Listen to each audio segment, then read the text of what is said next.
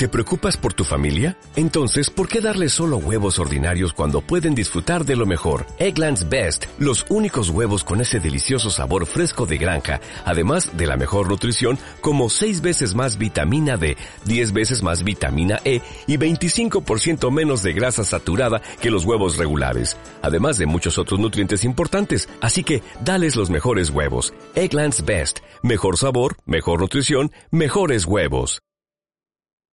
¿Qué pasa, gallinicas mías? Aquí vuestro reportero maricharachero de Barrio Sésamo, que en este episodio, en este episodio os va a dar leña con OneDrive. Pero antes, antes, un mensaje de nuestros patrocinadores.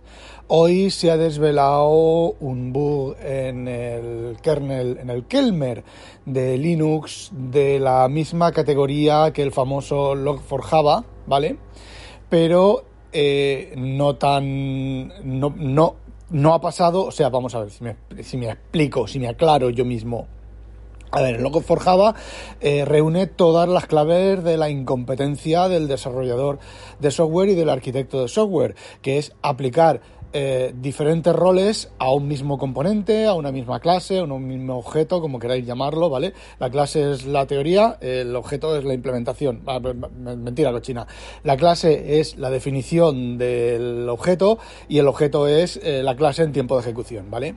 Eh, no, simplemente es una vulnerabilidad ahí, a que estos famosos, el open source es más seguro porque está el código fuente disponible, ya os dije hace muchísimo, muchísimo tiempo y lo sigo manteniendo y es completamente cierto que los fallos de seguridad no se encuentran en el código fuente, los fallos de seguridad se encuentran en el código compilado y da igual que el código fuente sea open source que sea privativo. Bueno, pues el fallo de seguridad es muy sencillo. Aprovechando los pipe, otro mensaje de nuestros patrocinadores. De hecho, tengo grabado ya un episodio en la siguiente parte de la comunicación interprocesos, ¿vale? Que saldrá esta semana, más tarde. Voy a hablo de entre eh, entre otras cosas de los pipe, ¿vale? De las pipelines o de las tuberías o como queráis llamarlo, ¿vale? No lo comento mucho porque yo nunca he usado pipes, a ver, nunca he usado pipes. He usado pipes, pero nunca mm, las he mirado por dentro, ¿vale? Cómo funciona el pipe. Simplemente la he usado, ¿vale? Desde una, una pipe es sencillo. Tú haces un dir, haces el simbólico menor que al nombre de un fichero y eso es un pipe, ¿vale? El dir menor que es un pipe. Te conecta la salida de, por pantalla de dir, te lo conecta a la entrada de un fichero, ¿vale? Y eso en Linux es muy habitual que se encadenen muchos programas, varias ejecuciones de programas. Y esa ejecución, pues por ejemplo, eh, termine con, lo que tú quieres hacer. Por ejemplo, puedes hacer un dir, eh, eh, tubería, grep, lo que sea, y entonces dentro del dir, a la salida del grep, solo vas a encontrar lo del grep, lo que te ha buscado el grep, ¿vale? el, comando de búsqueda del, del, grep, lo que tú estabas buscando. Ese tipo de cosas, muy habitual en Linux y muy habitual en las consolas. en Windows y demás es bastante menos habitual. Bueno, pues en los Pipelines hay un fallo de seguridad que incluso el usuario Nobody se puede obtener acceso eh, administrador, acceso root a partir del usuario Nobody. El usuario Nobody en Linux es un usuario con cero permisos, absolutamente cero permisos. Bueno, pues con unos ah, eh, conectando, estando logueado como Nobody o usando el usuario Nobody, puedes obtener acceso a root porque se puede, entre las cosas que se pueden hacer con este fallo de seguridad, se puede eh, añadir una clave SSH al root, a la cuenta de root. Y entonces eh, te, te, sales de Nobody, ¿vale? sales de esto, haces el login con el SSH como root y entras como root. Toma, ahora vas y lo cascas. Fallo de seguridad, eh, encontrado binario, ¿vale? Lo encontró un chaval que tenía mm, una serie de logs, se le corrompían, una serie de ficheros, estaban corruptos, investigó, investigó, investigó y descubrió el fallo de seguridad, ¿vale? No es que le estuvieran hackeando el sitio, es que simplemente él descubrió el fallo de seguridad. Lo que pasa es que en la conexión del pipe, pues se ve que había dentro los, eh, por, por, azar, los comandos o las cosas que hacían falta que se hiciera el fallo de seguridad y se, y ocurrió, ¿vale? Y, descubrió el fallo de seguridad. Está parcheado, está parcheado en las últimas versiones del kernel, pero por ejemplo, los S22 son vulnerables. Todos los que lleven la versión del kernel anteriores a la 5.16.11, 5.15.25 y 5.10.102 son vulnerables. Y son vulnerables de siempre. Luego para que digáis del open source y el código fuente y todas esas memeces. Bueno, vamos a lo que vamos, que es lo que interesa. Bueno, me es muy ingrato, me es muy molesto, me resulta tremendamente eh, triste anunciaros que he vuelto a Dropbox. Lo siento, OneDrive es una puta mierda pinchada en un puto palo de mierda en macOS. Ya lo era con el driver del kernel, pero ahora con el nuevo sistema de, gestión de ficheros del, del, Finder, de la extensión del Finder, es la mayor mierda que ha parido madre.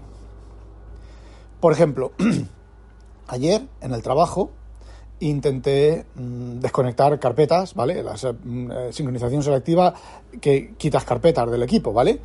Eh, bueno, pues en lugar de quitarlas, tenía quitadas unas carpetas, quería añadir una carpeta, ¿vale?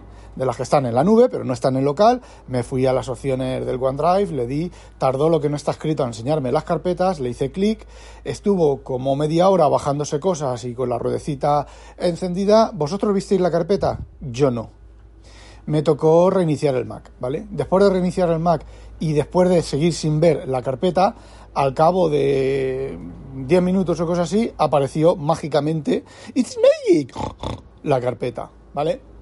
Eh, bueno, eh, a lo mejor fui un poco impaciente y en lugar de esperar 4 horas a que la carpeta apareciera, tenía que haber esperado 4 horas y 10 minutos, ¿vale? Bueno, pues...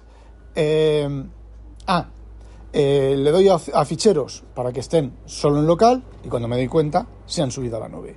Microsoft dice que solo hace Apple sin tu conocimiento, pero yo personalmente si recuerdo que OneDrive, yo OneDrive, perdón, de iCloud Drive, si yo le doy a una cosa en local, se queda en local, ¿vale? Se queda en local hasta que se llene el disco. Una vez que se llena el disco, sí, eh, te empieza a forzar a liberar. Y no lo tengo claro, no lo tengo claro, ¿eh? porque yo he tenido, con este no, pero con los Mac de 512 GB he tenido eh, que no he tenido memoria y las cosas que han estado en local, ha liberado las cosas que no han estado en local, que no, que no estaban explícitamente marcadas para, para local y me ha dejado las de local. Así que yo, sinceramente, me da igual me da exactamente igual si es un bug de OneDrive, del código de OneDrive. De hecho, hay una actualización de la semana pasada eh, que van añadiendo cosas que va pidiendo la gente. Eh, yo, eh, sinceramente, me da igual si es un bug de OneDrive, si es un bug del API de Apple. me da exactamente igual. Bueno, veremos si es un bug del API de Apple porque con Dropbox están usando el mismo API, la extensión del Finder, la última versión, la versión de Dropbox que me he instalado ahora. si Dropbox no me falla, la culpa es de OneDrive, que me imagino que la culpa será de OneDrive, ¿vale? Eh, Apple se arriesga mucho en hacer un API defectuoso a propósito para, para eh, si lo digo, ¿vale? Para quitarse de encima la competencia de las nubes. Eh, lo puede hacer de otras maneras, lo, tiene, lo podría hacer de otras maneras, ¿vale? Se arriesga mucho de que una empresa, bueno, pues se le cruzan los cables y los demande. Bueno, eh, Llego a casa y descubro que el OneDrive en el MacBook Pro Retina, en el MacBook Pro de 16 pulgadas, había petado. Lo cargo, lo lanzo, había, se había cerrado, ¿vale? Lo lanzo, peta. Lo lanzo, peta. Lo lanzo, peta.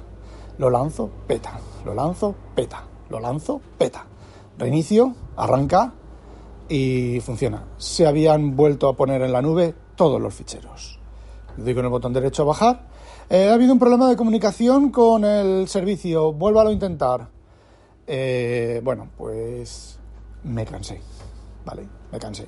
Simplemente me cansé, instalé Dropbox y ahora viene la segunda parte de OneDrive. Quité OneDrive en el iMac, en, perdón, quité OneDrive en el, en el MacBook Pro de 16 pulgadas, ¿vale? Esta mañana lo he quitado de, del equipo del trabajo. Eh, he quitado Em, bueno, he encendido el iMac porque en el iMac, em, pues aparte de tener dos teras el disco, puedo tener los dos nubes completamente sincronizadas en disco, ¿vale? Eh, sin, eh, sin quedarme sin espacio, pues aparte de eso el iMac lo dejo encendido, lo dejo sincronizando, ¿vale? Y ya está, ya se sincronizarán todas las cosas, ¿vale? Tengo que hacer, lo que tengo que hacer es coger todo lo que tengo en OneDrive y copiarlo a Dropbox igual que lo tenía antes. Bueno, bueno, bueno, bueno, bueno. ¿Vosotros habéis podido copiarlo? Yo no. La de veces que ha fallado, lo de encontrar, lo de el mensajito de no se ha podido comunicar con el servicio, con el programa, no me acuerdo, dice otra cosa, ¿vale? Yo digo el servicio. Con el servicio, inténtelo después. Eh, sale la ruedecita y se queda colgado el OneDrive. Eh, bueno, anoche a última hora le di, hice lo que hay que hacer de, de marcarle que todos los ficheros en local, le di en las opciones de la nueva opción. Esta mañana me he levantado. Evidentemente el Mac está programado, está configurado para que no se suspenda, ¿vale? Esta mañana he llegado y no se había bajado nada. No solo no se había bajado nada, sino que OneDrive se había cerrado, ¿vale? Lo abro y bueno, pues le he vuelto a dar. A ver qué pasa cuando llegue a casa esta, esta noche. Eh, esta tarde. Mm, a ver, mm, cruz y raya, ¿vale? Eh, se acabó. Eh, ahora el problema está en el Office que no sé, no sé, no sé qué voy a hacer, pero desde luego, eh, a ver, si vais a los, a los foros, a las, al, al RSS, joder, ¿cómo se llama? Dios, qué asco. Al blog, me cago en mi puta calavera, al blog. Si vais al blog de OneDrive, hay miles, pero literalmente miles de quejas de gente protestando. Y no he entrado en los foros de OneDrive, pero me imagino que habrá eh, todavía más miles. Así que, sintiéndolo mucho, me la envaino y vuelvo a Dropbox. Máxime cuando Dropbox, la versión de la semana pasada creo que también fue, eh, ya es nativa, eh, ya es nativa Silicon. Así que, bueno, pues así os lo he contado, así me ha pasado, este es cortito, nos vemos mañana por la noche en el especial de WinTablet comentando la Keynote de, de Apple y bueno, pues ya está, hala. No olvidéis sospechosos habitualizaros, hola Penny, a demonio.